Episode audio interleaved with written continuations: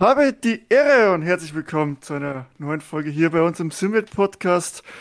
Ja, wir sind zu dritt, wie versprochen. Wir haben einen, einen wunderbaren Gast, aber erstmal begrüße ich natürlich den Chris, diesen wunderschönen Menschen, darf ich wieder angucken. Servus Chris, schön, dass du da bist. Ja, moin, schön, dass wir uns wieder hier zusammengefunden haben, ne? Ja, ein äh, bisschen äh, im Voraus sogar äh, aufgenommen tatsächlich, ne? Vor der, äh, ja, vor der, also eigentlich nehmen wir immer in der Woche auf, wo das auch rauskommt, jetzt immer eine Woche früher. Aber, wie gesagt, wir haben den Gast und zwar äh, Dan, aka Dan Suzuki. Schön, dass du da bist. Geil, dass wir, ja, dass das geklappt hat. Ja, danke für die Einladung. Ja, sehr gern, sehr gern. Ähm, genau, wir können heute viel quatschen. Äh, ich meine, du hast ja auch viel, sag ich mal, äh, ja, viel Wissen, dass wir, dass uns fehlt. Äh, Thema ACC, Thema Rennsport und sowas. äh, mhm. Und auch äh, dein Beruf, was auch sehr interessant ist, tatsächlich. Das werden halt so ein bisschen die Themen sein, aber natürlich äh, müssen wir erstmal quatschen drüber. Äh, wie bist du? Äh, du bist ja auch begeisterter Simracer, auch Twitch-Streamer mhm. natürlich. Ich sag mal auch erfolgreich. und ähm, wie bist du zum, zum Simracing gekommen? Also bei, uns, bei mir hat es halt angefangen, zum Beispiel Need for Speed oder was ich weiß, bei vielen Gran Turismo. Äh, mhm. Was hat bei dir so, wie hat es bei dir angefangen? Relativ früh. Ich habe tatsächlich angefangen mit Grand Prix 2 von Microprose. Ähm, ich weiß gar nicht, wann das war. 96, 97 war ich echt noch relativ klein, also neun, zehn Jahre alt. War ich nicht hat natürlich mit Simracing relativ wenig zu tun. Man fährt zwar um die Strecke, aber man hat dann eher Spaß an anderen Sachen, als möglichst schnell zu sein. Aber es war halt schon immer irgendwie so Teil meines Lebens, sage ich mal. Und eigentlich, also früh angefangen und nie wirklich weg gewesen. Ich meine, jetzt wirklich intensiver, vielleicht seit fünf, sechs Jahren. Ich hatte mal so eine Phase so nach dem Abi, da war ich auch unterwegs auf Live for Speed damals, auch online und so, aber damals Probleme mit Internet, da war das immer so ein bisschen kritisch, aber tatsächlich, also intensiver, so richtig mit äh, versuchen immer besser zu werden und wirklich täglich fahren, vielleicht vor fünf, sechs Jahren oder so, würde ich sagen. Davor war es immer mehr so on-off, sage ich mal. Mhm. Aber es war irgendwie immer, immer Teil dabei und auch schon seit ewig Formel 1-Fan gewesen und da die ganze Phase da als Schumi aufkam und da seine Meisterschaften gewonnen hat. Ähm, ja, irgendwie, so fing das quasi an. Ah, Klassiker. Bist du auch immer noch Formel 1-Fan? Guckst du noch? Ich guck's noch. Manchmal frage ich mich, warum. äh, aber tatsächlich gucke ich eigentlich noch jedes Rennen. Wobei, ich weiß nicht, ich finde momentan das Formel 1 so ein bisschen langweilig. Aber Vielleicht wird's wieder besser. Man hat immer die Hoffnung, ne? Ja, genau. Das ist mir am Wochenende passiert. Nach dem Safety habe ich eingeschlafen. ja, da ist F1 TV halt echt klasse. Normalerweise heutzutage gucke ich mir die Rennen einfach mal so zwei Stunden später an und dann kannst du durchskippen. Und dann kannst du halt so ein Rennen manchmal in einer Minute gucken, weil eigentlich guckst du den Start und danach passiert nichts mehr. Aber nee, also irgendwie Formel 1 ist immer noch von der Passion her, sage ich mal, was Besonderes für mich, auch wenn die Rennen momentan echt nicht allzu spannend sind. Ja, verstehe ich, verstehe ich. Ich finde es immer noch, ich war einmal live an der Formel 1 Hockenheim hm. äh, 2018 und äh, das war irgendwie prägend, äh, weil wie die um die Ecken schießen, hm. Äh, ist halt brutal, einfach, äh, wie das technisch auch möglich ist. Hm. Ich erinnere mich auch noch, das erste Mal Formel 1 war auch als kleiner Junge, Ende der 90er wird es vermutlich gewesen sein. Hockenheim, da war es noch die alte Strecke. Oh. Und die Autos, die auch wirklich nach Rennautos äh, ge geklungen haben. Ja. das, das hat irgendwie einen bleibenden Eindruck scheinbar hinterlassen und ja, seitdem ist es irgendwie immer mit dabei gewesen. Viele Deutsche hoffen wahrscheinlich immer noch, dass es wieder einen, einen Sebastian Vettel oder Michael Schumacher irgendwann geben wird. ja. Ähm, mal gucken, was da noch kommt. Äh, aber ich meine, wir sind dafür ja im Simracing unterwegs. Ich meine, mhm. näher, man muss auch sagen, ich sage es auch immer wieder, ähm, dieser Traum von, vom Rennfahrer hatten die meisten oder eigentlich alle von uns. Mhm. Ähm, deswegen sind wir beim Simracing, weil näher ran kommst du eigentlich fast nicht mit, mit angenehmem Budget, sage ich mal. Das ich meine, da gibt es auch von bis, ne? Mhm. Ähm, du hast ja auch schon ein Setup, da wo man sagen kann, schon also viel Limit ist da nicht mehr, ne? Was, was, was, Nee. denn, was fährst du im Moment? Oder du wechselst ja immer wieder. Wie ist denn das bei dir? Ja, ich meine, ich mache viele Reviews, aber momentan im Einsatz habe ich äh, Simicube Pedals, Simicube Bass, dann unsere GSI-Lenkräder natürlich. Das ist das Neue schon, ne? Das ist das Hyper, ja. Genau, das ist tatsächlich der aller, allererste Prototyp. Ist noch gar nicht äh, die Produktionsversion. Wir liefern zwar schon aus, aber ich habe noch keins. Ähm, die Kunden kommen erstmal als erstes dran. Wir haben auch lang genug gewartet. Ähm, aber ja, im Grunde, dadurch, dass ich halt sehr viel reviewe, ist eigentlich immer das neueste Gear hier auch am Start. Ich meine, das hat auch Nachteile, gerade wenn man so überlegt Richtung Competitive fahren. Ist natürlich nicht hilfreich, wenn du jede Woche andere Pedale fährst und so. Aber ich möchte mich jetzt auch nicht beschweren. Also ich meine, ich habe es mir im Grunde so ausgesucht, dass ich gerne Reviews mache und finde ich spannend, auch wenn es gerade so Produkte sind wie zum Beispiel diese Simicube-Pedale, wo es halt wirklich mal was Neues ist und nicht das 5000. Load-Cell-Pedal. Ähm, aber ja, Technik und so ist auch schon immer was, was mich interessiert hat. Und irgendwie das Sim-Racing kombiniert so alle meine Interessen. Rennsport, Technik, äh, die ganze Videogeschichte auch, hat sich natürlich jetzt auch gut ergeben mit dem Stream und mit YouTube. Das, ja, ich fühle mich immer sehr wohl in der Branche, sagen wir mal. Ja, sehr geil. Äh, für die, die es jetzt vielleicht noch nicht so wissen, es gibt ja diese Active-Pedale. Äh, vielleicht hast du da, Mhm. die hast du ja im Moment, ne? Das sind diese Genau. 2000 Euro Dinger, ein Pedal, glaube ich. 2500. Ja, das ist halt schon. Ich habe die, Das die haben ja auch ausprobiert. ja. Ja, ich habe die ausprobiert auf der Sim Expo. Mhm. Da habe ich dich auch gesehen, bist- warst am Stand da. Mhm. Ich musste leider nach zwei Stunden wieder nach Hause, weil ich krank wurde. Mhm. Dann Okay, Kopf gekommen und dachte mir so, okay, jetzt fährst Ja. du lieber nach Hause, das stimmt. bevor es noch schlimmer wird. Ähm, aber erzähl mal, wie, es sind Pedale, die irgendwie rein mit Elektromotoren funktionieren? Genau. Also im Grunde hast du ein kleines Simicube pro Pedal. Da ist dann so, ein, so eine Achse dran, wie so eine große Schraube, sage ich mal, die dann die Pedalbewegung kontrolliert. Dann hast du eine Load Cell, die den Druck auf die Pedale messen. Und das Coole ist halt, du kannst alles mit der Maus einstellen. Du kannst irgendwie von 5 mm Travel und 150 Kilo Bremsdruck mit einem Klick auf 60 mm Travel auf der Bremse und, und was weiß ich, 40 Kilo Bremsdruck wechseln. Du kannst die Dämpfung einstellen, wenn du es drückst und wenn du es loslässt. Dann hast du natürlich so Effekte drauf wie Motorvibration, finde ich jetzt eher unnötig, aber manche stehen drauf. Oder du kannst zum Beispiel im Gas die Traktionskontrolle spüren, wobei das Allernützlichste ist tatsächlich, wenn du GT3 fährst, du spürst mit der Bremse das ABS. Also das Pedal, es ist schwer zu beschreiben. Es ist, als würde das Pedal quasi so wackeln, sobald das ABS aktiv ist. Und es hilft tatsächlich beim Bremsen, ist meiner Meinung nach eine der wenigen Innovationen im Simracing, die dich tatsächlich schneller machen. Weil du spürst quasi, wie du Trailbreaken musst. Hm. Und ich meine, ich habe die jetzt seit zwei Wochen, zwei, drei Wochen oder so auf dem Rig. Und ich hatte jetzt gerade gestern so ein Rennen, da ist das ABS ausgefallen. Ich weiß nicht warum. Die Software ist irgendwie gecrashed, ist auch alles noch relativ neu. Und äh, du gewöhnst dich so schnell dran, das hat sich so ungewohnt angefühlt, ohne dieses ABS-Gefühl zu fahren. Und äh, bin dann meine Quali-Runde gefahren, alles gut. Hab die Software neu gestartet, ABS wieder aktiv und hab halt die Quali-Runde direkt um drei, vier Zehntel verbessert. Also es ist schon so ein bisschen Richtung Pay to Win, sage ich mal, mit den Pedalen. Du spürst einfach besser, wie du bremsen musst und ja, kann auf jeden Fall ein Vorteil sein. Ich denke, es ist vor allem gut für Leute, die nicht im krass hohen Bereich sind, also so E-Sport-Fahrer oder so, die wissen, wie man bremst. Da wird es vermutlich nichts, nichts groß ausmachen. Aber wenn du wirklich eher so Durchschnitt, überdurchschnittlich, aber nicht ganz abgefahren Alien bist, dann kann ich mir schon vorstellen, also zumindest für mich, ähm, dass du da wirklich schneller wirst mit den Pedalen. Ist wirklich eine sehr coole Innovation. Aber man muss den großen Geldbeutel, Geldbeutel aufmachen, ne? Weil das ist ja schon. Ja, das stimmt. Also ich habe sie zum Glück zur Verfügung, für, äh, zur Verfügung gestellt bekommen Mhm. von Simicube für Review.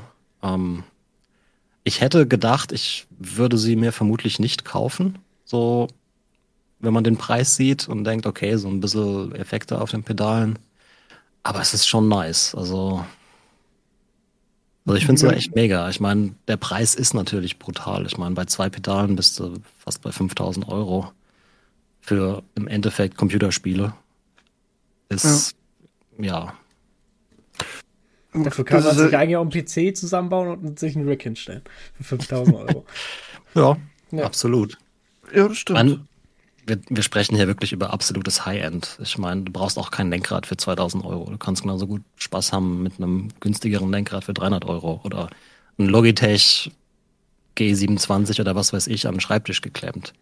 Ich meine, ich bin auch damals, als ich angefangen habe, also ich will es nicht wirklich Simracing nennen, aber die Anfänge bin ich mit dem Joystick gefahren. Und es war so ein Joystick, der, da konntest du nicht lenken und Vollgas geben gleichzeitig, weil das so ein, so einen Kreis drumrum hatte quasi. Und dann konntest du entweder nur geradeaus fahren mit Vollgas oder halt lenken und ein bisschen Gas. so ein Flugzeugding.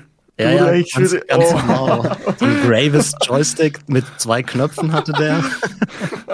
Das waren so die Anfänge. Irgendwann habe ich dann gewechselt. Bei Live for Speed war das damals äh, auf Maussteuerung, Maus und Keyboard. Oh.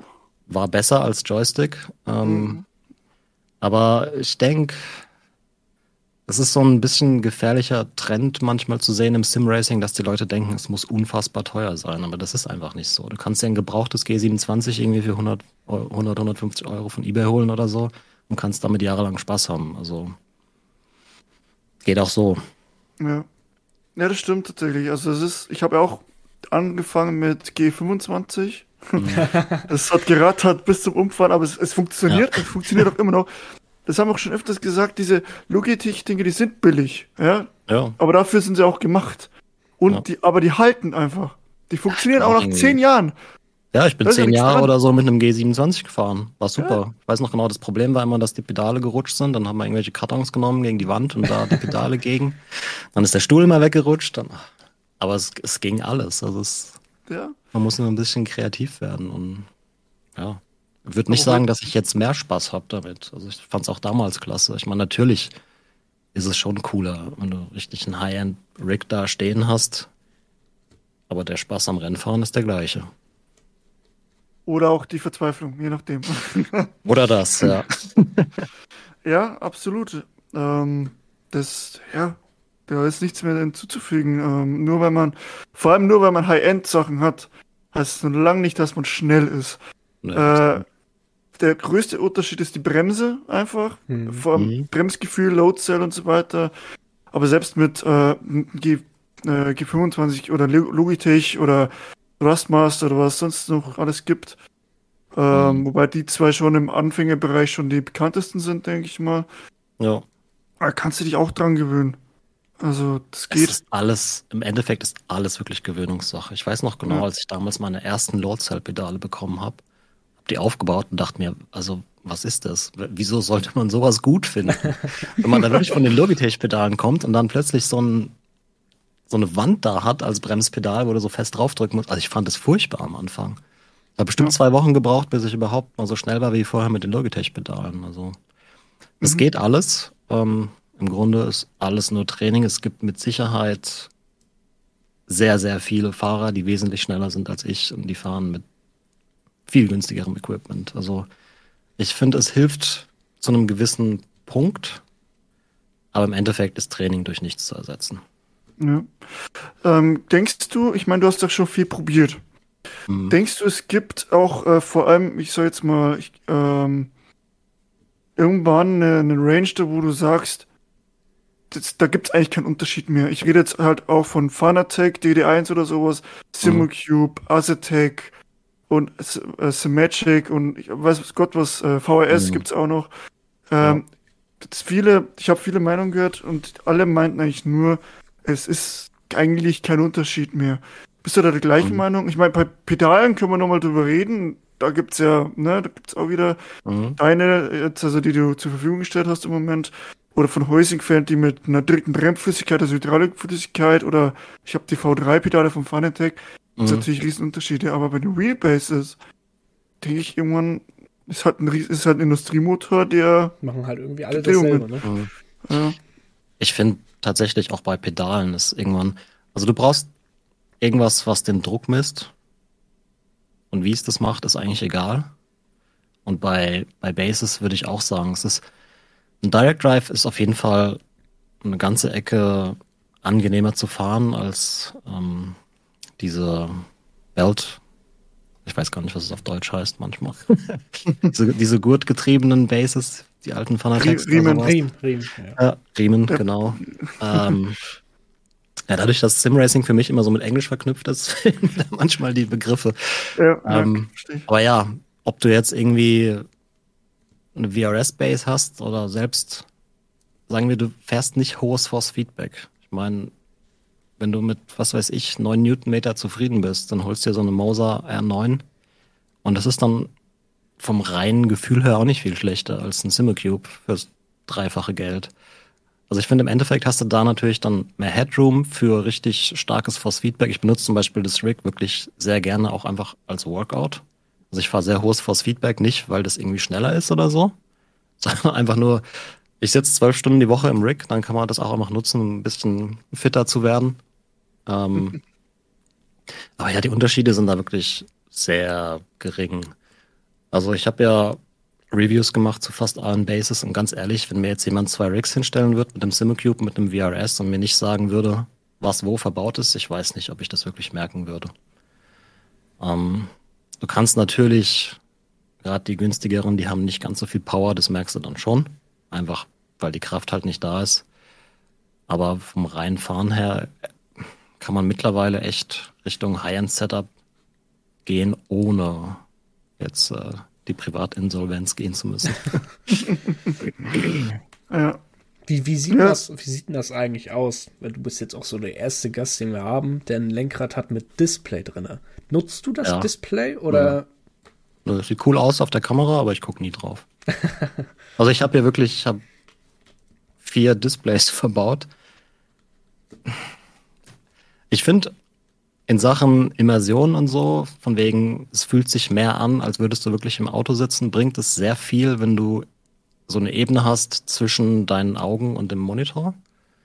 Das einfach noch zum Beispiel auf dem Lenkrad-Display siehst du, da ändert sich was. Ich habe jetzt hier rechts so einen Race Logic Clone, wo da immer das Delta angezeigt wird und so ein Flaggendisplay.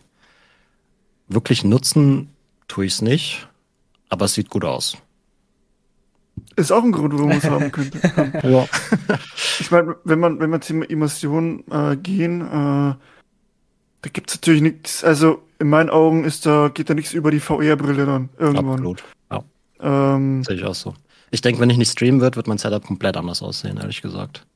okay, Viel von dem, was ich hier habe, ist wirklich optimiert, dass es gut auf dem Stream aussieht, dass es gut aussieht für den Benutzer, der den Stream guckt. Ich denke, wenn ich nicht streamen wird, würde ich VR nutzen und dann brauchst du den ganzen Kram nicht. Hatte ich auch schon überlegt. Ganz einfach. Mal mir mal VR auszuprobieren.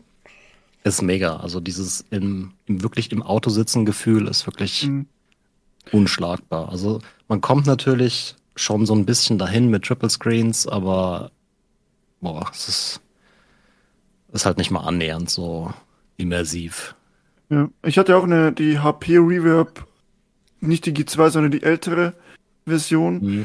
Die ist leider kaputt gegangen, weil ich wollte eigentlich das Kabel aufhängen an der Wand, äh, ist abgeknickt und jetzt ist, Mhm. sind die Kabel halt hinüber und das kannst du ja komplett vergessen, da irgendwas zu reparieren. Ähm, und äh, was ich, was ich ja da bei der Brille, ich weiß jetzt nicht, wie bei der neuen ist, ist halt die Brille ist zum Beispiel ein Hindernis. Das ist halt zu Mhm. kotzen. Aber äh, sonst, ich wollte, ich habe die aufgezogen, ACC war das noch, wollte einen Knopf drücken, hab gegen, die- gegen die Wand gehauen. es Ja, war es halt einfach nur, krass, ne? es ist, du, dein, dein, dein Hirn Ja. wird komplett kaputt gemacht. Ja. Und ich Ich muss auch weiß auch noch, sagen, als ich das erste Mal VR ausprobiert habe, es ist einfach, man muss es einfach ausprobiert haben. Ja. Man kann es irgendwie nicht beschreiben, man muss es einfach ausprobieren. Genau. Und auch diese Motion Sickness, das ist so, da habe ich auch einen, einen anderen Podcast mal gehört, der, mit dem man gesprochen hat, der da mehr im Thema drin ist.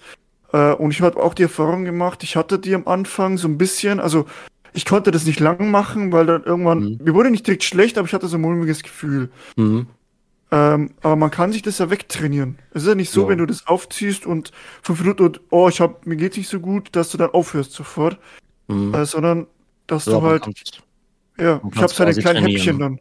Ich habe so ein kleines Häppchen, fünf Minuten, bis halt ein bisschen komisch wird, dann wieder abgesetzt. ja. Okay, gewartet, vielleicht zwei, drei Stunden oder am nächsten Tag wieder probiert und irgendwann ist dir das so egal, da kannst du dann fahren, bis du umfällst. Mhm. Also, aber es ist grandios. Also ich würde es Mhm. auch gern wieder machen, äh, gern wieder, aber im Moment als Student ist das Geld jetzt nicht unbedingt da, eine VR-Brille zu holen und auch, äh, sag ich mal, die Leistung meines PCs wird es auch nicht herbringen, das vernünftig mhm. zu machen. Äh, der ist schon mit dem Single-Screen, mit dem Widescreen schon bedient. Mhm. Äh, vor allem mit iRacing, der ja Single-Kurse auslastet, aber das ist noch nicht ja. Müssen wir nicht drüber sprechen. aber interessanterweise, als ich damals VR ausprobiert hatte, hatte ich überhaupt gar keine Probleme mit Motion Sickness. Aber als ich das erste Mal Triples gefahren bin, da hatte ich Probleme mit. Also es ist irgendwie, jeder Mensch tickt so ein bisschen anders. Manche kommen überhaupt nicht klar auf VR, da ist dann vielleicht auch einfach nichts zu machen. Wenn du wirklich nach zwei Minuten schon denkst, dir wird übel, weiß ich nicht. Vielleicht kann man sich auch wegtrainieren, keine Ahnung. Äh, aber ja. Mhm. Ich sag immer, wenn Leute fragen, sie müssen es einfach ausprobieren. Das ist. Es ist natürlich schwer, irgendwie, gerade im Simracing-Bereich, Sachen ausprobieren generell. Ist halt schwierig, ne? Ja, SimExpo ähm, ist halt die, eigentlich die Möglichkeit. Ja, genau. Ja, ist schade, dass gerade in Deutschland gibt es ja auch nicht wirklich Läden, wo man sowas ausprobieren könnte. Ich meine, Simrace Shop gibt's. Die haben einen Showroom. In Stuttgart gibt's die VRL, also VRL. die, ja. äh, genau, die Launch, Virtual Racing Launch, glaube ich, hieß, heißt die. Da kann man das ja. ausprobieren. Ich war da noch nie, aber ein Kollege von mir. Ich war mal dort, das ist tatsächlich bei mir hier in der, in der Nähe. Das ist schon nice, also was die da alles haben. Ja, ist jetzt auch nicht so weit weg von mir, aber. Mhm. Das, ich meine, ich habe mein Setup. ja. am, am Wochenende bin ich auf der Nordic Motor Show. Ähm, da haben die auch so einen Simracing-Bereich, habe ich gesehen, und äh, bin ich mal gespannt, oh. was sie da haben. Dann okay. kann man wohl auch Preise gewinnen ja. und so, Zeitfahren und so. Erstmal. cool. mal gucken, was, was mhm. da so. Rennwelten ist da auch irgendwie am Start. Mhm. Mal gucken. Ja. ja es, ist, es wird immer größer, Simracing, ist cool zu sehen. Ja, das ist also vor allem durch Corona hat natürlich einen immensen Schub bekommen. Mhm. Aber auch, man sieht es ja allein schon durch die ganzen Hersteller, die jetzt da reinkommen. Ne? Mhm, Logitech stimmt, ja. hat eine DD rausgebracht, Rostmas eine DD, dann kommt Aztec und was, was weiß ich, wer da noch alles jetzt kommt. Mhm. Also, es ist schon Wahnsinn. Ja, klasse, will da jeder dann seine, seinen Teil von abhaben. Ja, absolut. Ja. Ist ja auch, ähm, aber wenn man ist ja auch Bitte? krass zu sehen, wenn ich habe hier, ich weiß nicht, ob ihr NLS geguckt habt, aber dass jetzt bei NLS sogar Werbung läuft für den Simrace Shop, oh. ne? Das ist schon, das ja, ist schon das geil. Stimmt, ja. das ist krass, ja. ja. Das ist wirklich krass. Der ist auch überall drin, ne? Der mit seinem Simrace Shop. Ist egal, also um Gottes Willen, der ist auch äh, Sponsor unserer Bandserien, die wir haben. äh, macht immer ganz viel. Ja. ja, Dennis macht da auch echt einen guten Job, finde ich. Ich meine, das ist. Ja. Wenn ich irgendwas, irgendwas hab mit Simracing, gehe, dann schaue ich da als erstes, weil Support ist gut. Und, ja. Ich meine, okay, ist natürlich auch Kanalpartner. Von daher bin ich vielleicht etwas befangen. äh, aber echt war da bisher immer sehr zufrieden. Ja. Aber wenn wir schon bei ein bisschen Equipment sind, also äh, vielleicht kommen wir auch mal kurz einen Abstecher zu deinem Beruf, weil mhm. du hast ja auch Simracing zu deinem Beruf gemacht. Zum einen mhm. streamst du ja, aber zum anderen genau. bist du Ingenieur bei GSI. Genau. Ähm, vielleicht, was mich auch interessieren würde als angehender Ingenieur, äh, was, was machst du denn da? Was sind deine, was sind deine Aufgaben? Äh, weil es sind ja High-End-Lenkräder. Mhm. Sind im oberen Preissegment ganz klar angesiedelt, ähm, sind auch absolut krass. Aber was macht man da als Ingenieur? Ähm, wie ich habe Elektrotechnik studiert und habe auch in meinem alten Job eigentlich Platinen, Schaltungen entworfen. Und im Endeffekt mache ich bei GSI das gleiche wie in meinem alten Job, nur halt im Simracing-Bereich statt was ich vorher gemacht habe. Also das ist vor allem Entwicklung von Schaltungen, Entwicklung von den Layouts, die ganzen Innereien des Lenkrads, sage ich mal. Und auch Firmware schreiben, dass das alles so funktioniert, wie es soll. Ist natürlich von der Anfang, also vorher habe ich, äh, war ich unterwegs, wir haben so Laserspektroskopie gemacht das ist natürlich technisch schon mal eine andere Nummer als einfach nur so Simracing-Lenkräder. Aber im Endeffekt ist es sehr vergleichbar. Also Schaltung entwerfen, gucken, dass alles funktioniert. Und dann gerade im Simracing-Bereich die Firmware-Geschichte. Es gibt so wenig Lenkräder, wo zum Beispiel Encoders gescheit funktionieren. Je nachdem, ob du so langsam drehst, schnell drehst, das ist immer irgendwie so Glückssache. Und ich dachte mir, das muss doch irgendwie besser gehen. Jetzt zum Beispiel, wir haben bei GSI jetzt die, die neue Softwareplattform, nennt sich SimOS. So ein bisschen Apple-inspired. ähm, wo wir einfach gucken, dass wir auch in dem Bereich so ein bisschen Next Level anbieten. Und bisher funktioniert es gut, also zufrieden, wie das jetzt alles mit dem Hyper lief. Das ist tatsächlich das erste Lenkrad, was auf dieser neuen Plattform rauskam. Und ja, also prinzipiell ist es ein stinknormaler, ich denke, Embedded Systems Ingenieur Job. Nur halt im Simracing-Bereich. Das ist halt das Coole. So. Es fühlt sich nicht an wie Arbeit. Man denkt nicht nach dem Wochenende, Mist, Montag, jetzt muss ich wieder arbeiten. Man denkt eher, ja cool, jetzt kann ich wieder wieder an den Lenkrädern weitermachen und so. Und das ist eigentlich so, weiß ich nicht, das, was man so möchte, denke ich mal. Also zumindest fühlt sich für mich echt gut an.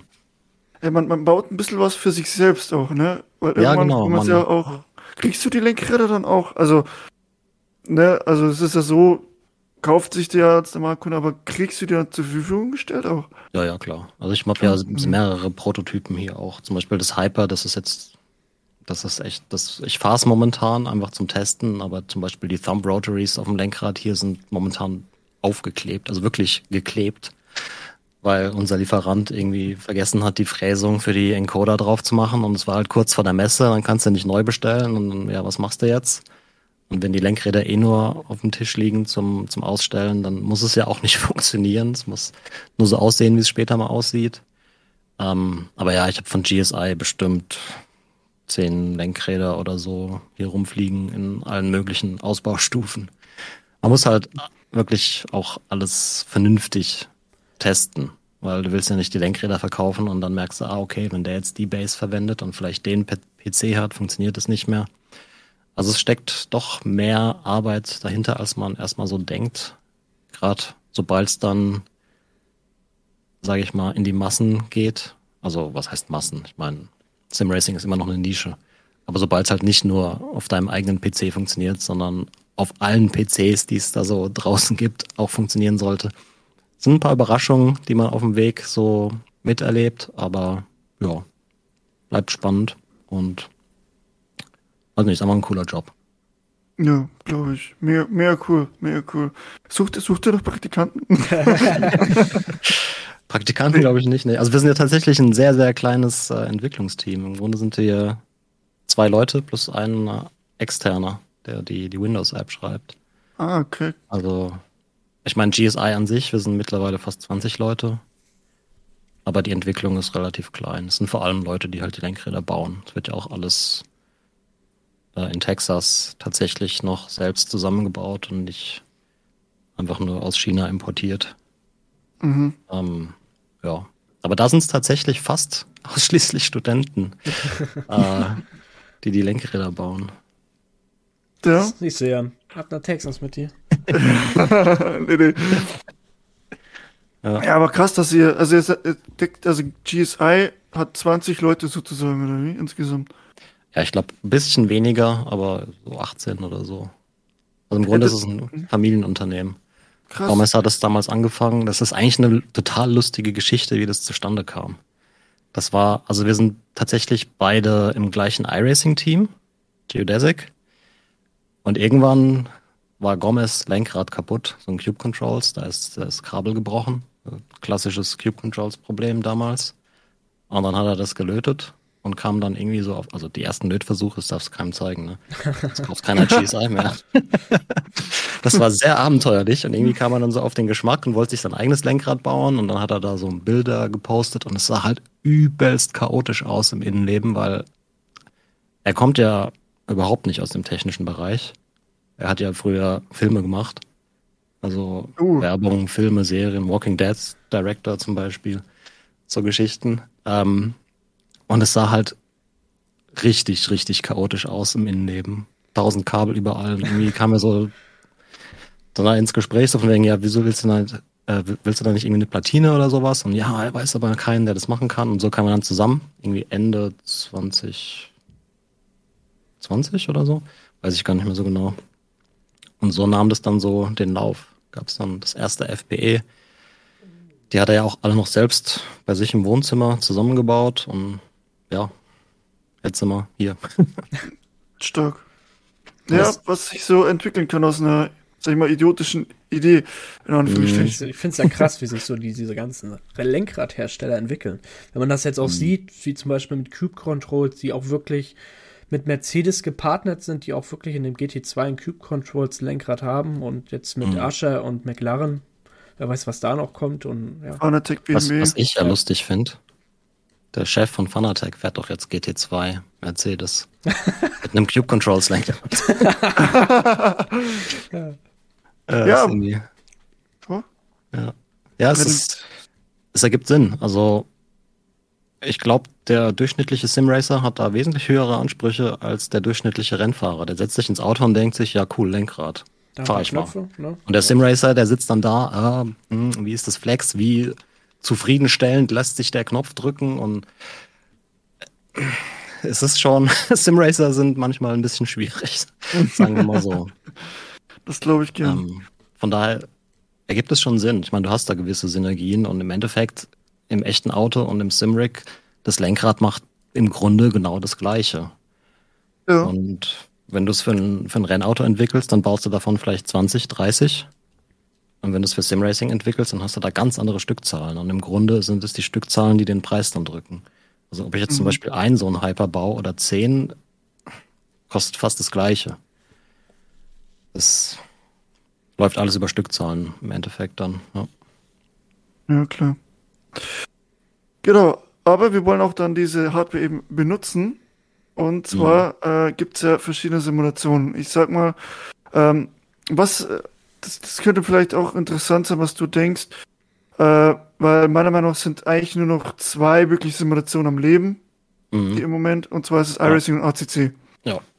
Äh, und ACC lebt also vielleicht kannst du da auch mehr, weil ich bin nicht mehr so in ACC drin. Ich habe damit angefangen, aber ich bin ins iRacing eigentlich rübergewechselt und mhm. ich konzentriere mich dann sehr gerne auf eine Sache und auf mhm. eine Simulation und schaue, dass ich da einigermaßen gut werde. Aber ähm, ich habe immer den Eindruck gehabt, dass ACC eigentlich jetzt zum Schluss raus nur noch wegen der LFM wirklich lebt. Ja. Denkst du da auch so drüber? Ja, äh, schon. Stimmt. Ich denke, das, was Computerspiele heutzutage brauchen, ist Matchmaking. Also, dass du wirklich mit Leuten, die einen ähnlichen Skill haben wie du, zusammen spielen oder fahren kannst. Da muss man immer aufpassen, spielen, Simracing. es ist Spiel. Es sind Spiele. ja, genau. Es sind Spiele ähm, im Endeffekt äh, und keine Simulation. Wie, irgendjemand hat es mal gesagt, die richtigen Simulation, Simulatoren, die kosten ein paar Millionen. Die stehen bei Mercedes im Headquarter. genau. Ja. Aber ja, absolut. Und diese, die Tatsache, dass du bei LFM halt quasi jederzeit einfach fahren kannst. Mhm. Ist, also zum Beispiel auch für mich als Streamer, ACC war früher nicht wirklich eine Option, weil ich streame ja relativ früh. Ich fange meistens so um eins an, eins Nachmittag, eins bis fünf, sage ich mal. Und da, da, da ist ja keine Liga um die Zeit. Ich meine, wer fährt schon zu der Zeit Simracing, wenn du irgendwie im Job bist? Geht ja nicht.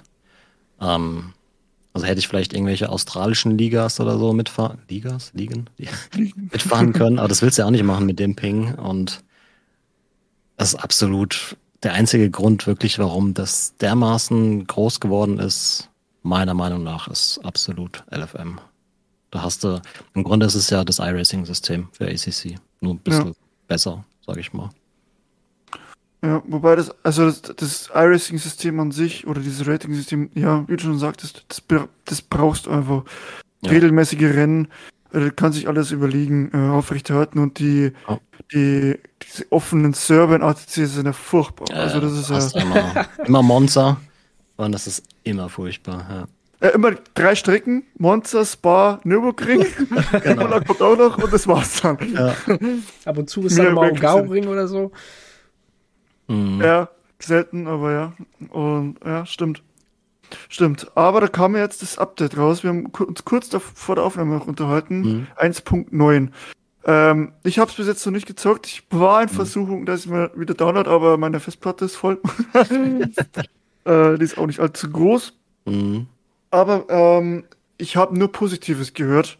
Es wurde alles überarbeitet. Reifen, Fahrwerk, Setup-Bau, beziehungsweise es hängt ja alles mit dann natürlich zusammen. Ähm, und du bist natürlich jetzt im Moment auch hauptsächlich in ACC unterwegs aufgrund dieses mhm. Updates. Äh, nimm uns mal ein bisschen mit, wie, wie siehst du das Update und war, was hat dich dazu gebracht, jetzt wirklich auf im Moment, sag ich mal, ich meine, du wechselst immer wieder, mhm. äh, dann jetzt im Moment auf ACC zu gehen? Also im Grunde ist iRacing schuld. Es war so vor vier, fünf Wochen oder so. Da gab es mal wieder ein iRacing-Patch. Dann sind die ja immer für fünf Stunden oder so offline, weil wir schreiben das Jahr 2023 und scheinbar ist es nicht möglich, ein Patch aufzuspielen und dann nicht äh, für mehrere Stunden das Spiel offline zu nehmen. Aber gut, ist halt ein altes Spiel. Aber jedenfalls ist das passiert und dann dachte ich, ja gut, was streame ich jetzt? Und dann dachte ich, jo, probieren wir halt ACC mal wieder. Schon ewig nicht mehr gefahren. Und das war noch vor 1.9. Hab irgendwie wieder Spaß dran gefunden. Also eigentlich fand ich ACC schon immer vom Fahren her besser, aber irgendwie fühlt sich iRacing immer, das ist so die erste Simulation, die ich wirklich intensiv gespielt habe und es hat sich immer so wie zu Hause angefühlt. Deswegen bin ich im Endeffekt immer wieder zurück zu iRacing. Aber eigentlich fand ich ACC vom reinen Fahren und Fahrspaß her schon immer besser. Aber jedenfalls war das noch vor 1.9, da ein, zwei Wochen gefahren und dann kam der Patch und im Grunde haben sie das mit dem Patch behoben, was mich in ACC immer gestört hat, und zwar wie die Autos sich auf den Curbs verhalten. Ich fand das immer unfassbar unberechenbar, was da passiert. Fährst du drüber, mal ist es okay, mal fliegst du auf den Mond, mal irgendwas dazwischen. Und das ist mit 1.9 einfach nicht mehr so. Natürlich kannst du immer noch nicht über diese Sausage Curbs fahren. Ich meine, auf iRacing kannst du das teilweise schon, aber in echt wird's halt auch nicht gemacht. Und da sind wir wieder beim Thema Realismus. Keine Ahnung. Im Endeffekt musst du halt einfach nur wissen, fahr nicht drüber. Ist auch nicht so schwer zu verstehen. Ähm, aber irgendwie dann dran hängen geblieben und jetzt seit paar Wochen eigentlich ACC ausschließlich.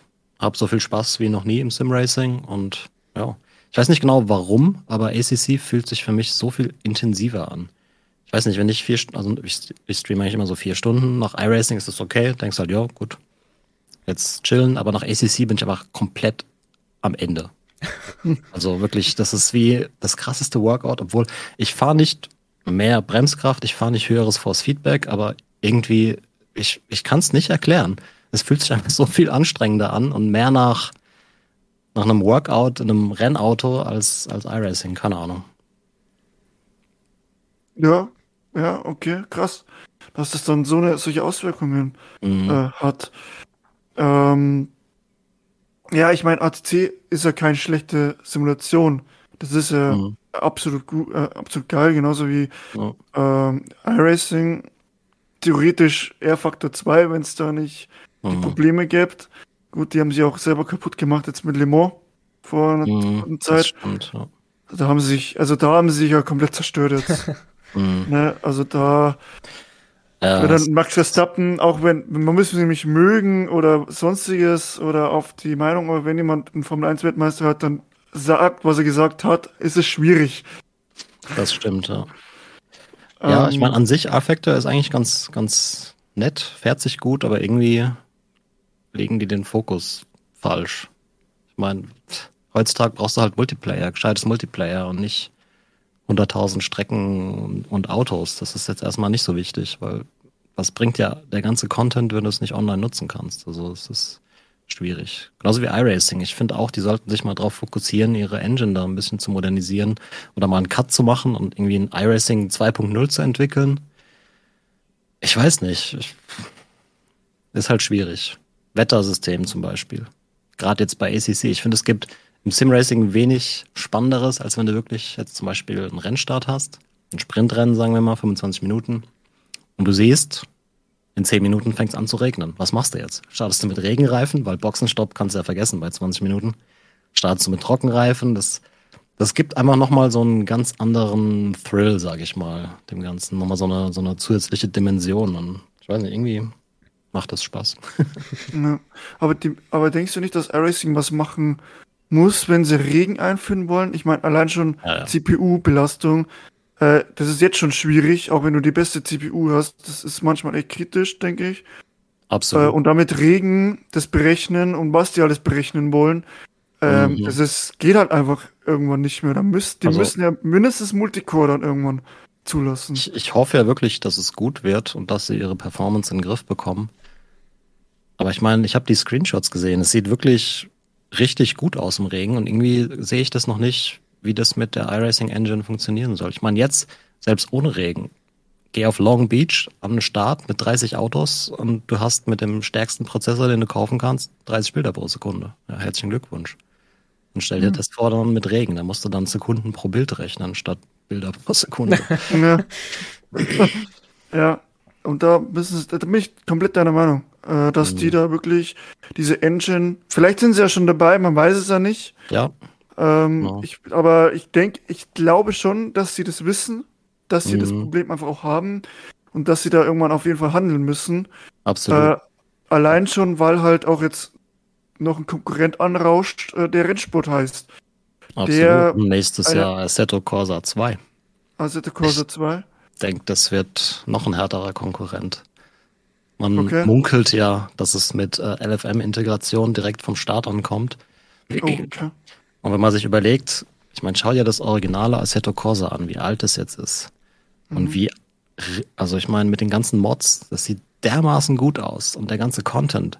Wenn du jetzt AC, äh, Assetto Corsa 2 hast, mit dem, mit den Möglichkeiten, die Assetto Corsa bietet, plus Matchmaking, plus der Vielzahl an Strecken und Autos, die es dann geben könnte, da sehe ich eine sehr starke Konkurrenz kommen. Aber klar, Rennsport auch. Mein mhm. Rennsport ist vermutlich jetzt momentan, hat so ein bisschen, ich meine, wenn man, wenn man das von außen sieht, weiß man natürlich immer alles besser. Klassischer, klassischer Fall. Aber die Tatsache, dass äh, ihre Beta-Version, die Anfang des Jahres kommen sollte, jetzt so totschweigen, ich, viele Leute verlieren halt Interesse dran. Ich krieg das im Stream mit. Das war am Anfang übelst der Hype und mittlerweile ist, ist es eher so, ja, Rennsport, mhm, mhm, kommt bestimmt bald die Beta. Mhm. Ich weiß nicht, ob sie da nicht so ein bisschen ihre Chance momentan in den Sand setzen. Ja. Vor allem auch erstmal nur GT3 gibt jetzt erstmal so das Image, okay, das ist nicht wirklich eine Konkurrenz zu iRacing, sondern eher zu ACC. Sie machen sich auf jeden Fall nicht einfacher. Das Spiel an sich hat auf jeden Fall das Potenzial. Ich meine, ich habe ja die Alpha-Version gespielt und Potenzial ist auf jeden Fall da. Aber der Start ja. ist ein bisschen holprig. Hm. Auch wenn ESL R1 oder wie es heißt. Fand oh, ich eigentlich ganz nett äh, zum Anschauen. Mal ein komplett anderes Format. Ob jetzt wirklich GT3-Autos und Sprintformat in Rennen funktioniert, weiß ich nicht. Ist ja meistens schon eher so, du hast die Action am Start und dann wartest du halt einfach, bis das Rennen fertig ist. Also im Grunde wie Formel 1.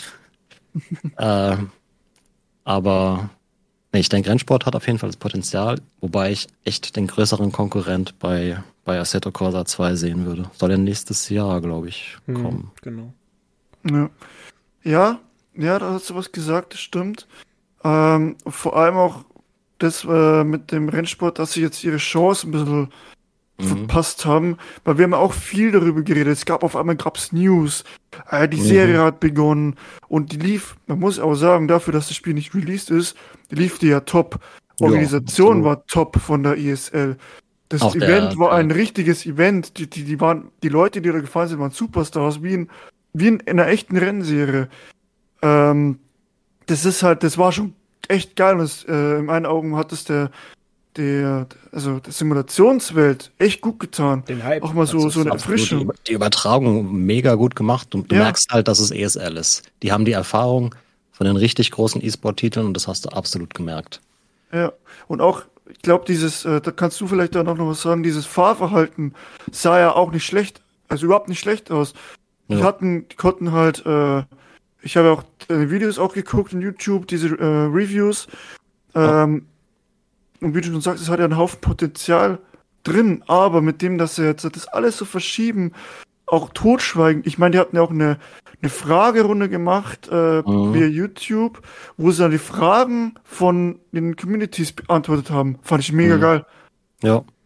Und die gab es halt jetzt seit Monaten nicht mehr. Dass ja auch die Community ja. mit einbinden, ne? was Discord angeht. Was für Strecken wollt ihr haben, was für Autoklassen ja. wollt ihr haben. Aber sie hätten es eigentlich Echt? so machen, sie hätten es eigentlich so machen müssen. Die hätten dieses Event da machen sollen und weiß ich, ein, zwei Wochen später, hier habt ihr die Beta. Mhm. Ja, ja aber ob es dann technisch dann schon möglich war, ja. wenn es halt nicht geht. Wenn du eine Beta dann lieferst, die halt absolut nicht äh, in Ordnung ist, Oder so, wo so, er sagt, ja gut, dann kannst du eh vergessen. Oder so ein Test, weißt du, so ein Test, wo du da, weiß ich, deine drei Runden mal fahren kannst im Singleplayer, damit jeder mal so einen Eindruck von dem, äh, von dem Spiel mhm. dann gewinnt. So.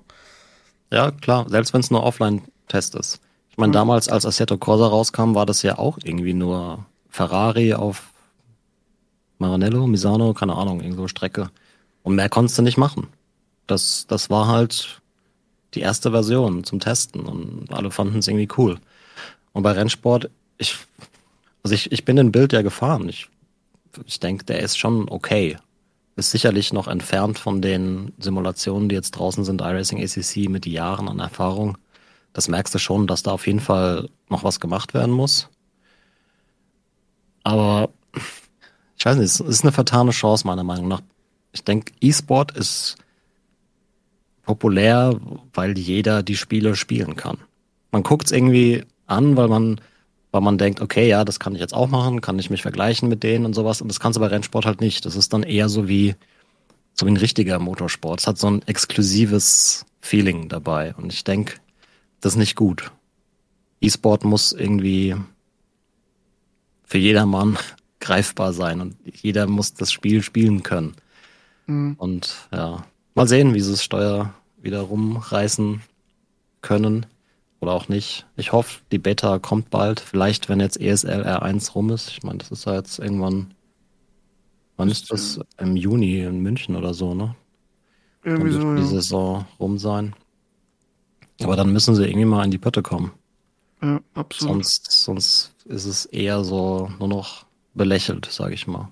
Und das ist ja. schade, weil das Spiel hat Potenzial. Grafisch Sieht's echt nice aus. Sound bei den Autos, die fertig sind, klingt meiner Meinung nach auch gut. Fahrverhalten kann ich jetzt absolut nicht beurteilen, ob das realistisch ist oder nicht. Ist mir eigentlich auch egal, solange es Spaß macht. Ähm, aber ja, bisschen, ein bisschen komisch, was da abgeht. Ja. Und wir haben ja, wir haben ja den Riesengiganten iRacing halt, also sehe ich halt als, war eigentlich, so wie sie es gesagt haben, bei deren Hauptziel iRacing angreifen. Die meinten mhm. erstmal GT3 und dann wollen sie eins nach dem anderen nachpatchen, ja. Updates liefern. Ja. Auch in dem Sinne äh, mit alter DTM und sowas. Und da greifst du schon viele Menschen, ne? Mit absolut, sowas. ja. Und dass du natürlich als ersten Schritt GT3 machst, ist absolut nachvollziehbar, weil ja, das ist halt überall einfach die größte Serie. Ja. Ähm, aber was denkst du, ich meine, mit AC2 hast du echt einen Punkt getroffen, da wo ich noch nicht so drüber nachgedacht habe, ehrlich mhm. gesagt. Ähm, aber was denkst du, es ist halt schwierig, iRacing anzupacken auf einmal, wegen des, die haben Content, dass, dass der schlecht wird. Ne? Mhm. Also die mhm. haben Autos bis zum Umfallen, Strecken, dann hast du vier, äh, eigentlich vier Bereiche, die du fahren kannst. Mhm. Dirt, äh, Dirt Road, Dirt NASCAR, NASCAR oder Dirt Oval, so heißt Oval mhm. und Road. Da hast du schon mal vier Sachen, wobei eigentlich nur NASCAR und Road, äh, also Oval und Road wirklich aktiv ist. Ja. Ähm, aber du hast ja trotzdem zwei Sachen, da wo du alles Mögliche fahren kannst. Ja. Und da muss halt AC2 dann auch, ne, da muss halt liefern. Klar, klar. Ich meine, den die die höchste Anzahl an Content, ne, wie sagt man das? Den meisten Content hat ja, wenn man mal ehrlich ist, Assetto Corsa mit der riesig großen ja. Mod-Community. Da, da, da gibt es ja eigentlich nichts, was du da nicht fahren kannst. Du kannst ja, kannst ja einen Dinosaurier auf der Nordschleife fahren, also ich meine. ja, auch gesehen. Äh, das ist, ja. Ich meine, Mod-Content hat natürlich auch so ein bisschen immer den Beigeschmack, dass man denkt, okay, wenn das jetzt von jemandem entwickelt wurde, der da vielleicht nicht die Ahnung von hat und nicht so ein Entwickler ist, der Computerspiele macht und vielleicht keinen Hersteller-Support hat, dann ist es vielleicht weniger realistisch, keine Ahnung. Aber meiner Meinung nach die besten Autos, die besten Strecken in Assetto Corsa sind sicherlich Mod-Content, wenn man sich anschaut, sowas wie Race Sim Studio Content, richtig, richtig gut. Ähm, aber selbst, ich meine, es wird immer oft gern als Argument angebracht. iRacing hat so viel Content. Aber wenn man sich dann mal den Schedule anguckt, die Leute fahren iRacing auf Spa, auf Road America, Road Atlanta. Und wenn du dann mal irgendwie so eine Strecke hast wie VIR auf dem Schedule, dann hast du so zwölf Anmeldungen. Also es ist immer so ein bisschen, finde ich, die Leute wollen ganz viel Content, nutzen ihn dann aber nicht. Irgendwie. Ja. Also, ich habe fast das Gefühl, dass auf ACC und LFM ich mehr Variabilität im Content habe als auf iRacing, obwohl ACC viel weniger Strecken hat, aber die nutzen alle Strecken. Da wird dann halt auch mal Solda gefahren oder, oder Snetterton oder was weiß ich. Und nicht immer nur Spa. Und ja. Ja, das aber klar, ich meine, iRacing hat da halt. Wie alt ist denn das Spiel? Wann kam das raus? 2008, 2008 oder irgendwie sowas? Ja, 2008, ja. Ich meine, das ist halt 15 Jahre Vorsprung an Content. Das musste erstmal aufholen. Ich meine, ich denke ja. wirklich nicht, dass es zwingend notwendig ist, dass du einen Simracing-Titel releast, der da auch nur annähernd konkurrieren kann. Du musst halt mit der Zeit immer erweitern. Ähm, aber man muss halt auch wirklich die Tatsache einfach mal akzeptieren, dass viel von dem Content einfach nicht genutzt wird. Ist einfach so. Ja. Ähm, was würde also ich finde ja, auch schade. Es bitte. kommt bisschen, ja, was die, was ähm, uns angeht, zu wenig Content. Weil wenn du jetzt siehst, GT3, da hast du einen alten McLaren von, wann ist der? 2014, der 650 mhm. SO. Hast aber seit drei Jahren, seit vier Jahren schon so den, den, den 720S und seit diesem Jahr dann auch die Evo-Stufe. Mhm ja, vielleicht sollte man dann doch mal irgendwie im GT3-Bereich mal den neuen McLaren dann reinbringen oder den ersten Martin, mhm. vor allem weil der jetzt auch im GT4 schon drin ist. Ja. Ja, das stimmt. Ja, oder auch ja, die Begrenzung von den Autos, die du auswählen kannst und solche Sachen. Das sind halt die großen Minuspunkte, die äh, iRacing ja. Und das ist halt hat. einfach irgendwie beschränkt durch die Engine. Ich meine, klar, die Engine ist natürlich nicht die gleiche, die sie war, als das Spiel rauskam. Ja, würde ich hoffen. Aber vielleicht, ja. ich meine, es, es, hat sich natürlich schon um einiges weiterentwickelt. Aber es ist irgendwie einfach, ich meine, vor drei Jahren oder so wurde uns versprochen, dass jetzt 3D-Gras kommt. Ich meine, ob man das jetzt braucht oder nicht, sagen wir dahingestellt. Aber wurde auch irgendwie totgeschwiegen. Ich glaube, die Engine kann einfach nicht mehr so richtig die modernen Features leisten, die man gern so hätte. Auch zum Beispiel DLSS oder sowas. Ich denke, das wäre wirklich hilfreich im Simracing. Nicht jeder hat eine 4090 am Start und wenn du Triples hast, dann hast du eine hohe Auflösung. Ich meine, iRacing ist immer noch im Endeffekt sehr CPU-limitiert. Aber selbst nach dem Start DLSS, ich meine, das bringt dermaßen viel mit minimalen Qualitätsverlusten. Aber ich glaube, iRacing ist so ein bisschen in der schwierigen Situation, dass sie vermutlich nicht genug Entwickler haben, um wirklich ein iRacing 2 zu entwickeln und gleichzeitig iRacing zu maintainen. Ähm, ja, keine Ahnung. Also an also Geld im Endeffekt nicht fehlen. Bitte? An Geld wird es ihnen auf jeden Fall nicht fehlen, denke ich mal. Ja, ja. Ja, es ist, es ist schwierig. Ich meine, im Endeffekt ist es für mich immer noch overall, wenn man wirklich sich alles anguckt, das beste Simracing-Spiel auf dem Markt. Ich meine, ACC macht viele Sachen besser, aber es ist halt wirklich nur GT3. Ich meine, okay, GT4, aber das fährt da auch keiner. Ähm, also es ist eher so ein One-Trick-Pony, sag ich mal. Mhm. Und ja, es ist Sim-Racing ist so ein bisschen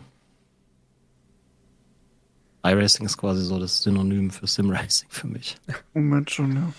Was müsste denn, was müsste denn ACC mitbringen, dass du sagst, okay, ich kann auf iRacing, auf alles andere verzichten.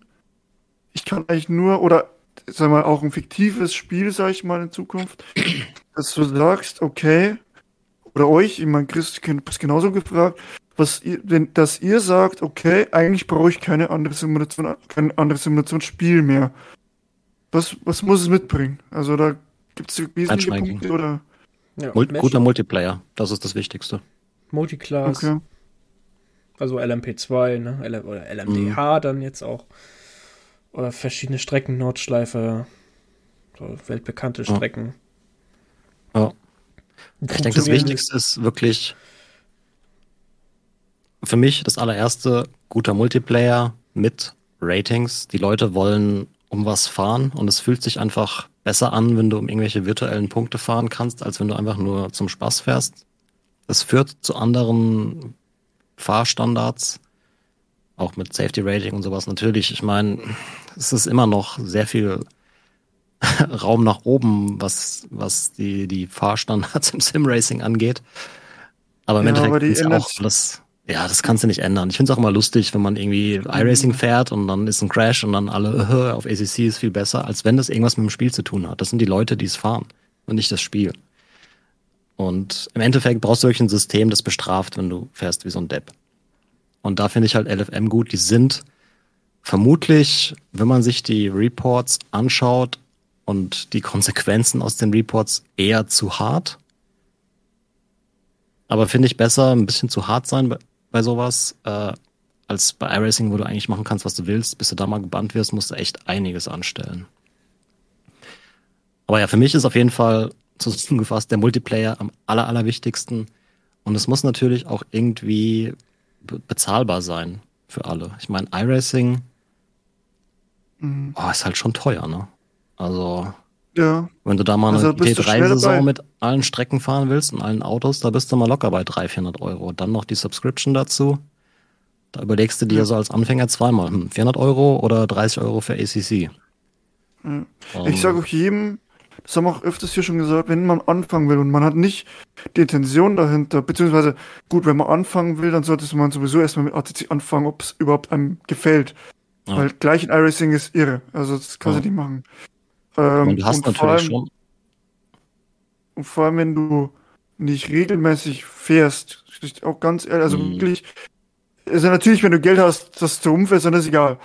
Ja, aber für jemanden, der jetzt ja. vielleicht äh, jetzt nicht unbedingt im Monat 4000 Euro verdient oder sowas, mhm. ähm, wenn du nicht regelmäßig fährst oder sag ich mal, äh, wenn du jetzt bloß einmal im Monat dazu kommst zu fahren, ja, dann lohnt sich iRacing halt einfach nicht. Mhm. Weil der, der, der, das, was du bekommst, beziehungsweise, also in meinen Augen, natürlich, da kann jeder seine eigene Meinung haben, aber in mhm. meinen Augen fahr lieber ACC dann. Weil ja, das macht dir dann viel mehr Spaß, ja. Ich meine, klar, iRacing hat auch einen Haufen kostenlosen Content. Ich meine, du kannst immer mal diese drei Monate für fünf Dollar oder sowas. Finde ich mhm. jetzt auch nicht verkehrt, um reinzuschnuppern, aber so wirklich die wenigsten wollen halt MX5 auf irgendwelchen komischen Strecken fahren. Die meisten wollen dann eher Richtung, Richtung Hypercars oder LMP2 oder GT3 und das ist natürlich alles Paid Content. Und es ist, also ich denke, wir müssen, es, es ist einfach schweineteuer. iRacing ist wirklich, du hast die Subscription, und du hast die ganzen DLCs. Ich meine, welche anderen Spiele funktionieren schon nach einem ähnlichen Prinzip? World of Warcraft mhm. fällt mir da gerade noch ein. Aber ansonsten hast du entweder DLC oder Subscription. Und es ist natürlich, gerade wenn du anfangen willst, schon eine gewisse finanzielle Hürde. Man muss ja auch noch irgendwie ein Lenkrad kaufen, weil mit Controller, sind wir mal ehrlich, macht es auch nicht so viel Spaß. Und also ich würde auch für jeden Einsteiger empfehlen, mal in Assetto Corsa oder ACC reinschauen. Assetto Corsa ist auch immer, finde ich, ein guter Tipp, gerade für einen Anfänger. Das kostet irgendwie, das ist, kriegst du als für vier fünf Euro im Steam Sale. Also. Ja, stimmt. Und dann Content Manager installieren und du kannst quasi sämtlichen Content, den es gibt, fahren. Ja. Und es ist auch nach ja, wie vor grafisch up to date und die Fahrphysik mhm. ist in der Regel auch gut. Also. Wir können natürlich jetzt nur reden, von welchen die auch die, dieses Road fahren wollen. Wer Nesca fahren will, ja, da wird es schon wieder ganz eng. Ja, da ja. gibt es eigentlich gar nichts anderes, ne, außer iRacing. Genau. Ich meine, es gibt ja auch dieses NASCAR Heat oder wie das da Genau. Das, das, du, das, was ich höre, das kannst du auch eigentlich wohl nur in die Tonne ah. treten. Ja. Absolut. Ja.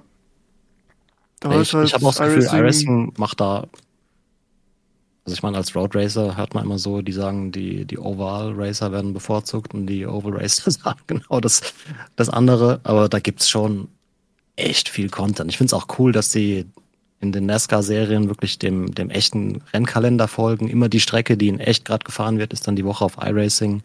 Und diese Pro-Series ist auch schon echt gut gemacht, finde ich. Ähm, ja. Also im Ovalbereich. Ich meine, es gibt schon Spiele, die auch Oval haben, aber das fährt halt niemand dort. Also. Ja. Also, also Oval ist eigentlich nur iRacing präsent und so wirklich ja. viel auch. Also da bist, kannst du schon fahren. Ja. Ja, das ist schon. Ja, ich finde, ich, also ich, nur kurz zu meiner Meinung vielleicht noch, dass ich, ich gehe da mit, mit dem Multiplayer, mit dem Rating-System, das man braucht. Mhm. Äh, ich finde auch so Sachen äh, wie Grafik gar nicht so wichtig. Äh, ja. Es muss nicht brutalst aussehen. Ich meine, iRacing ist grafisch alles andere als schlecht. Aber es ist jetzt natürlich kein Meisterwerk, äh, wie weiß ich was, ne? Aber es ist ja. mir auch, wie das Gras aussieht, ist mir so egal. also, vor allem auch ja. was außerhalb des Zauns, das ist mir so egal. Da können mhm. die, ich hab die Crowd sowieso immer aus, weil da mhm. guckst du ja nicht hin. Wir gucken ja. da hin. Oh, das sind aber schöne, schöne Leute da oben. Ja, interessiert mich nicht. ja. Das so, ja, die, die, Strecke muss gut aussehen. Auch das ja. Gras an der Strecke, jetzt blöd, wenn es so eine grüne Fläche ist. Äh, oder beziehungsweise ist es ja eigentlich aber ein bisschen, bisschen nach Gras, soll es vielleicht schon ausschauen. Mhm. Dass die Autos einigermaßen gut aussehen. Äh, und ja, go for it. Der Sound, ich finde den Sound noch relativ relativ wichtig. Äh, die kriegt mhm. Iris eigentlich ganz gut hin. Natürlich, ATC ist da nochmal drüber. Mhm. Äh, auch mit dem neuen. Wobei wir, wobei wir im Team einen haben, der den Motorrad eigentlich komplett fast rausgedreht hat. Okay. Weil er nur die Reifen hören will. Er mhm. will nur die Reifen hören. Der ist halt auch ein bisschen, äh, der ist schon krass unterwegs auch. Ja. Was ich äh, bei iRacing tatsächlich auch immer richtig gut finde, ist, wie die Autos sich auf der Strecke bewegen. Ja. Das sieht ja. einfach am natürlichsten aus. Bei ACC hast du manchmal wirklich so das Gefühl, dass die Autos eher so über die Strecke schweben ja. und manchmal da durch die Gegend warpen. Das finde ich manchmal schon sehr störend. Und du irgendwie auf, der, auf der Geraden fährst, im Windschatten, so mit einem Meter Abstand und plötzlich fährt das Auto 10 kmh schneller und dann wieder 20 kmh langsamer und du weißt nicht, was, was geht da jetzt ab. Ähm, schwierig. Das macht iRacing auf jeden Fall mit Abstand am besten. Ich meine, klar hast du da dann dafür diese Ghost Contacts scheinbar, wo irgendwie ein Crash hast, obwohl das Auto einen Meter nebendran ist, aber finde ich immer noch von der Vorangehensweise eigentlich am besten dort. Und was ich sagen muss, ist eine Kleinigkeit eigentlich, aber für mich irgendwie so ultra wichtig sind eigene Deliveries. Ich hm. hasse ja. es, wenn ich in ATC reingucke und nur schwarze Autos sehe, da könnte ich wirklich kotzen. Ich finde das ja. so schlimm. Ich mhm. will, ich will die Teams sehen. Die Teams hauen so geile Liveries, auch bei uns in der Serie drin, GT3 World Tour oder in der NOS-Serie. Da mhm. fahren, die, ist es, oder auch im Charity Event, wo du auch mitgefahren bist, äh, vom, vom RS, äh, RS Sim Racing. Mhm. Ich finde das geil, man sieht die Liveries, es ist top, man kann mhm. eigene Liveries erstellen für das Event äh, es ist, es macht so viel aus und dann hast du in ACM nur diese schwarzen Kahn rumfahren. Da könnte ich, also das ja. macht, das ist, wäre für mich ein Grund zu sagen, äh, ich sag mal, wenn ein Spiel jetzt gegenüber, das ist allgemein ein bisschen so minimal besser als iRacing, aber es, du siehst nur schwarze Autos, würde ich bei iRacing bleiben, weil mhm. ich es so nerven würde. Ich weiß nicht, wie es da mhm. bei euch ist, ob ihr der gleichen Meinung seid. Na, du kannst da schon die Liveries einfügen, ne? aber da bist du erstmal drei Stunden beschäftigt, um da irgendwie die Ordner von links nach rechts zu schieben. ne? LFM hat tatsächlich jetzt ein Tool dafür. Okay. Sowas wie Trading Ja, das habe ich gemerkt. Das habe ich auch mitbekommen, ja. ja. Aber, aber ja, wenn es es nicht gibt.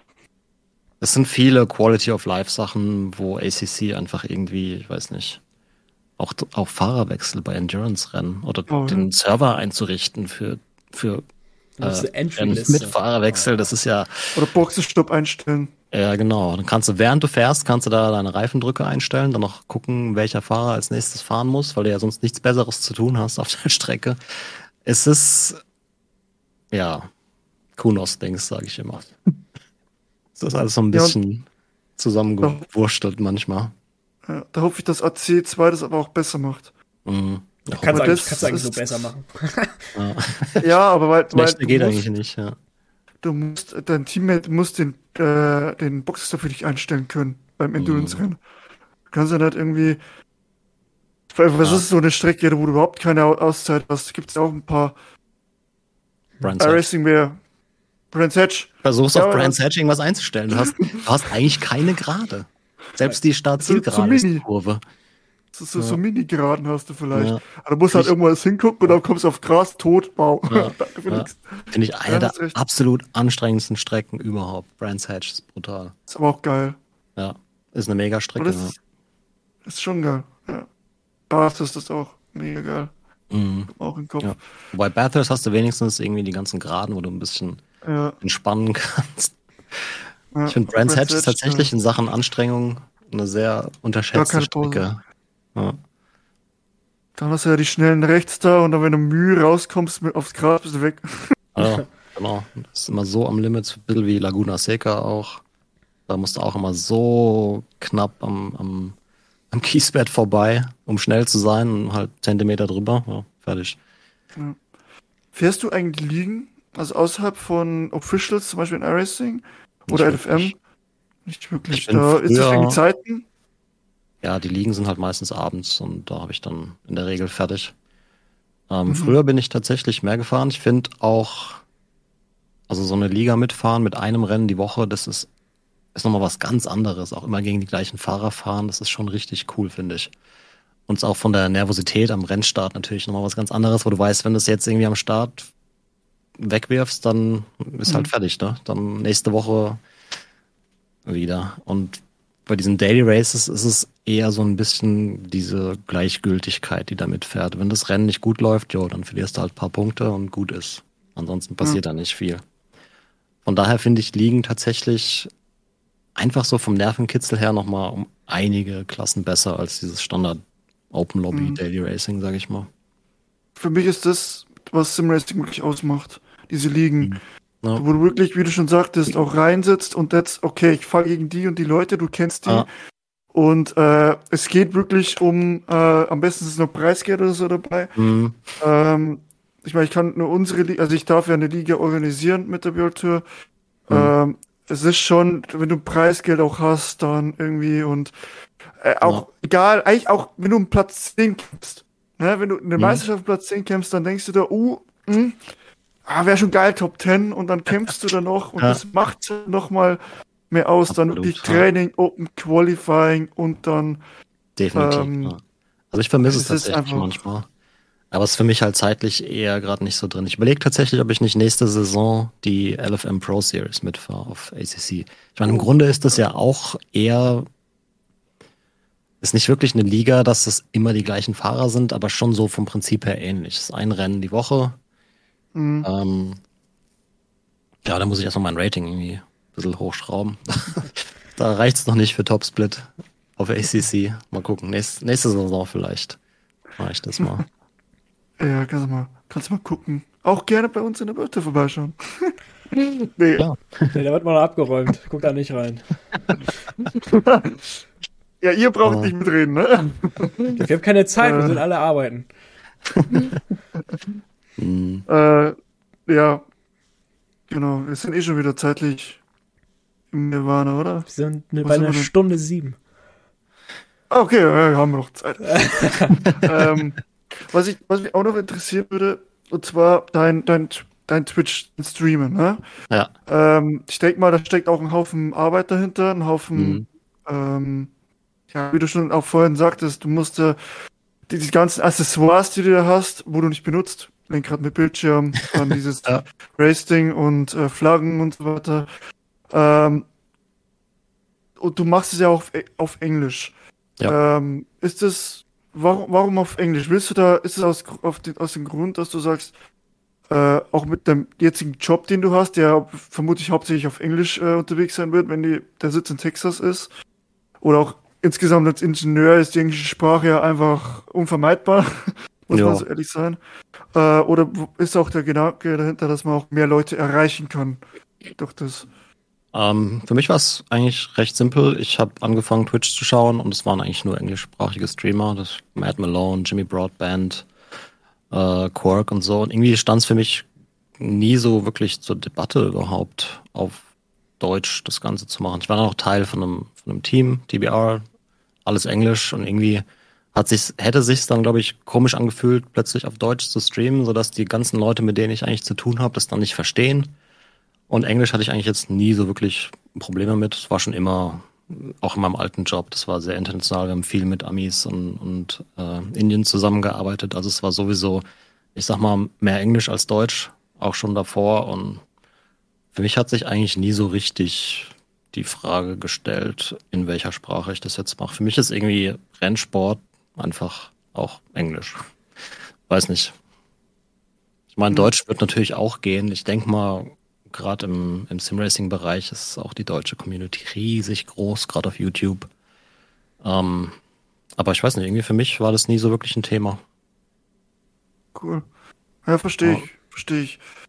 Und äh, ja, was sind, gibt es noch Projekte, die du irgendwie noch angehen willst? Äh, ist auch, gibt es vielleicht auch irgendwann, äh, ich denke jetzt mal, ich kenne die Antwort schon, ich denke mal, dass die Nein heißt, aber gab es auch schon mal oder gibt es auch Überlegungen, dies Twitch-Streams äh, als Hauptberuf irgendwann zu machen oder wird das, würde ich jetzt immer so ein Nebenbei-Ding machen? Ich meine, ich weiß jetzt nicht, wie viel Abonnenten und so weiter du hast, ob da jetzt viel hängen bleibt an Geld, keine Ahnung. Äh, ja. Äh, leben könnte man davon schon, nicht gut, sage ich mal. Aber es wäre mir auch einfach zu stressig. Irgendwie, ich weiß nicht. Irgendwie Simracing ist für mich ein Hobby, es soll Spaß machen und wenn ich keinen Bock drauf habe, dann möchte ich nicht denken, ah, jetzt musste aber, weil es ist dein Job. Äh, für mich ist es immer so, ich, ich mache die Sachen, auf die ich Lust habe. Wenn ich keine Lust habe, streame ich halt einfach nicht. Ähm, also so hauptberuflich Streamer wäre für mich auf keinen Fall was. Was ich mir noch eher vorstellen könnte, wäre tatsächlich Richtung YouTube, also mit Videos. Finde ich ein bisschen spannender als Stream. Äh, aber selbst das, weiß nicht, ob das was für mich wäre, ehrlich gesagt. So rein hauptberuflich. Ich mag auch meinen normalen Job, ehrlich gesagt, zu gerne, als dass ich den aufgeben wollen würde. Ja. Ähm, fand das immer alles sehr spannend. Auch der alte Job war eigentlich immer cool. Hat mich tatsächlich auch ein bisschen Überwindung gekostet, tatsächlich ähm, bei GSI dann anzufangen, weil war einfach ein guter Job, aber bin froh, dass ich es gemacht habe, sagen wir mal so. Aber hauptberuflich, also ich denke, machbar wär's. Dann hätte man natürlich auch einfach viel mehr Zeit, den Content zu produzieren. Momentan ist alles immer sehr zeitbegrenzt. Aber ob ich es wirklich machen wollen würde, weiß ich nicht, ehrlich gesagt. Also, also nur streamen auf keinen Fall. Mhm. Weil ich glaube, ja, das nimmt dir dann auch einfach den Spaß da raus. Wenn ich mir überlege, ich müsste jeden Tag irgendwie iRacing fahren. Und Boah. manchmal hast du ja so, so, eine, so eine Woche, Boah. wo du drei Rennen fährst und siebenmal crasht. Fände ich, glaube ich, schwierig. Auch, ich glaube tatsächlich, das Mentale dabei ist. Weil als Streamer willst du ja auch nicht da hocken mit mieser Laune dann. Das ist, will ja auch keiner sehen. Und da immer gute Miene zum bösen Spiel. Das könnte ich nicht und das wollte ich nicht. Und wenn ich keine Lust habe, streame ich nicht. Fertig. Dadurch. Ja, finde ich gut. Gab es, gab äh, es bei dir auch schon mal so Bewegung? Jetzt in den Realmotorsport zu gehen? Irgendwie nö. Gedanken? Noch nie? Nö, nö. Eigentlich nicht. Also wenn sich mal die Chance bietet, was ich gern mal wirklich fahren würde, wäre so ein GT-Auto auf einer Rennstrecke. Das fände ich tatsächlich nice, mal so ein GT4 oder sowas. Das das wird mich schon interessieren. Aber so wirklich sowas wie Jimmy Broadband da macht, ne, das wäre nichts für mich. Ich mag Sim Racing. Ja, cool. Sehr, sehr cool. Ähm, Verstehe ich auch alles komplett. Es wird halt immer zum Zwang. Dann mm. äh, ja, es ist, mit es verschiedenen Hobbys. Der Spaß ja. dabei bleiben. Und ich glaube ja. auch nur mit, mit dem Ansatz habe ich es jetzt geschafft, über vier Jahre oder so jetzt beim Streamen dabei zu sein. Es ist, es ist, glaube ich, echt belastend, wenn du dich dazu zwingen musst und immer so den Gedanken hast, okay, wenn du jetzt nicht streamst, weil das ist mein Job, dann kommt kein Geld rein und so und das, da muss man für gemacht sein.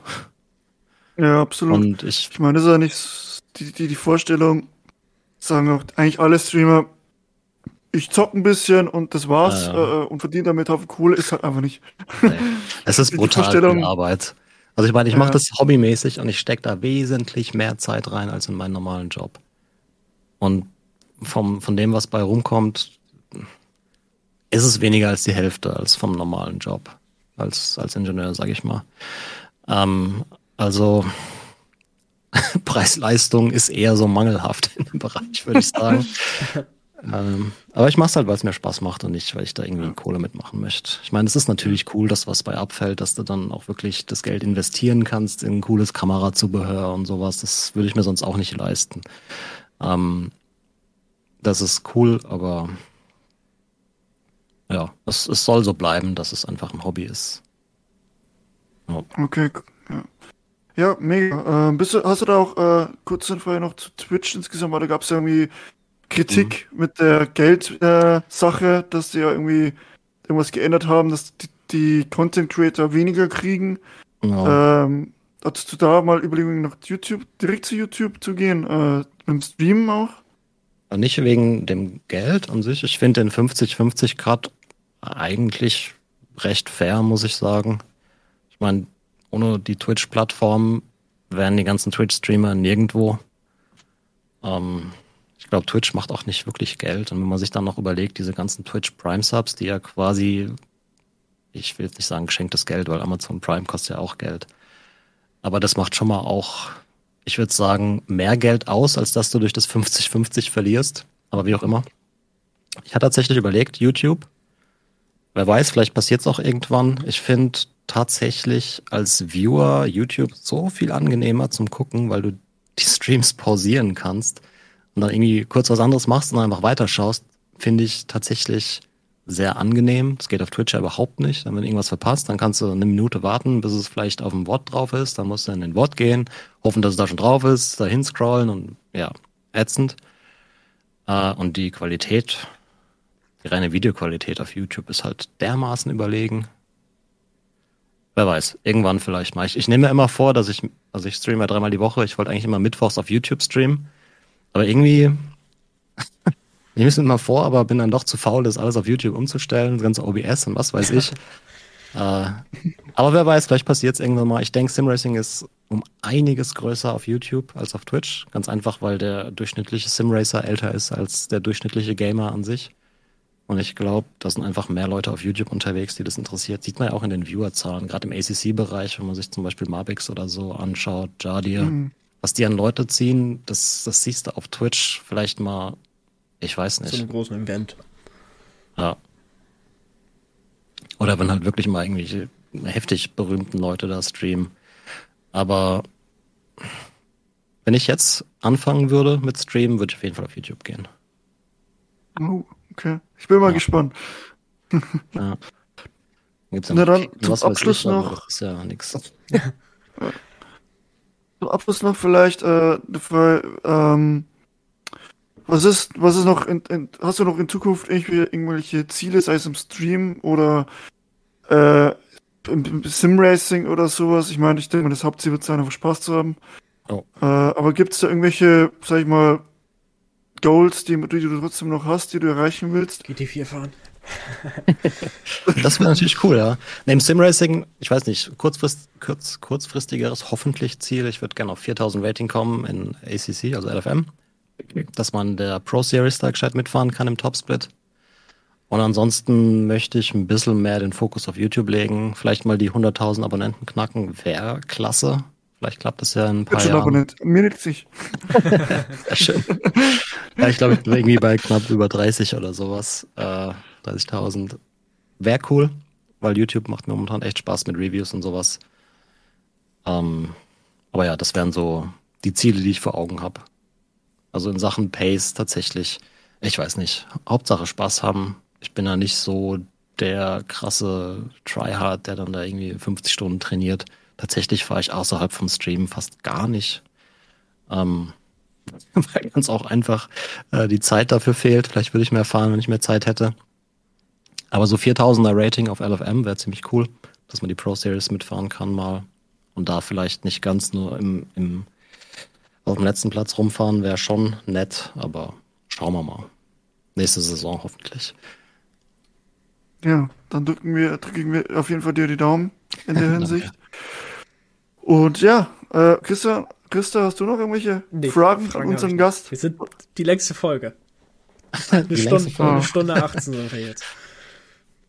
Ja, cool. wir haben immer so eine Stunde rum, aber wenn es halt mal, wie wir schon vor, der Aufnahme geredet haben, wenn man ins Quatschen kommt, ja dann, ja. dann lass ja, laufen. Genau. genau. Also, ähm, ich hoffe, euch zuhören hat es äh, gefallen. Jetzt war mega, äh, mega, mega äh, Gespräch. Äh, sehr viel Info bekommen. Äh, vielen Dank und äh, ich sag schon mal ciao ich wünsche eine gute Zeit und gebe weiter an Chris, äh, der dann, äh, ja, der dann äh, noch weiterreden wird. Deswegen, ja. bis in zwei Wochen. Macht's gut, ciao, ciao. Ja, wieder vielen Dank fürs Zuhören. Äh, wir hoffen, es hat euch wieder gefallen. Mal wieder mit einem Special Gast am Start. Ähm, und ja, wie immer hat unser Gast das letzte Wort bei uns. Das letzte Wort. Mhm. ja, vielen Dank. Ähm, was ich vielleicht in die Runde werfen wollte, ist immer dran denken, Simracing sollte Spaß machen. Nicht so viel auf andere hören, einfach mal den Mut haben, alles selbst auszuprobieren. Ich finde es immer so schwierig, wenn Leute fragen, was ist besser, das oder das. Ich meine, bei Hardware verstehe ich es, aber bei Spielen probiert einfach alles aus und guckt, was euch am besten gefällt und hört nicht unbe unbedingt drauf, was irgendwelche Influencer oder echten Rennfahrer sagen. Einfach im Endeffekt macht ihr das, um Spaß zu haben. Also macht das, was euch am meisten Spaß macht. Das ist ein vernünftiges Schlusswort, würde ich mal sagen. Also macht's gut, ciao, ciao. Tschüss. Ciao.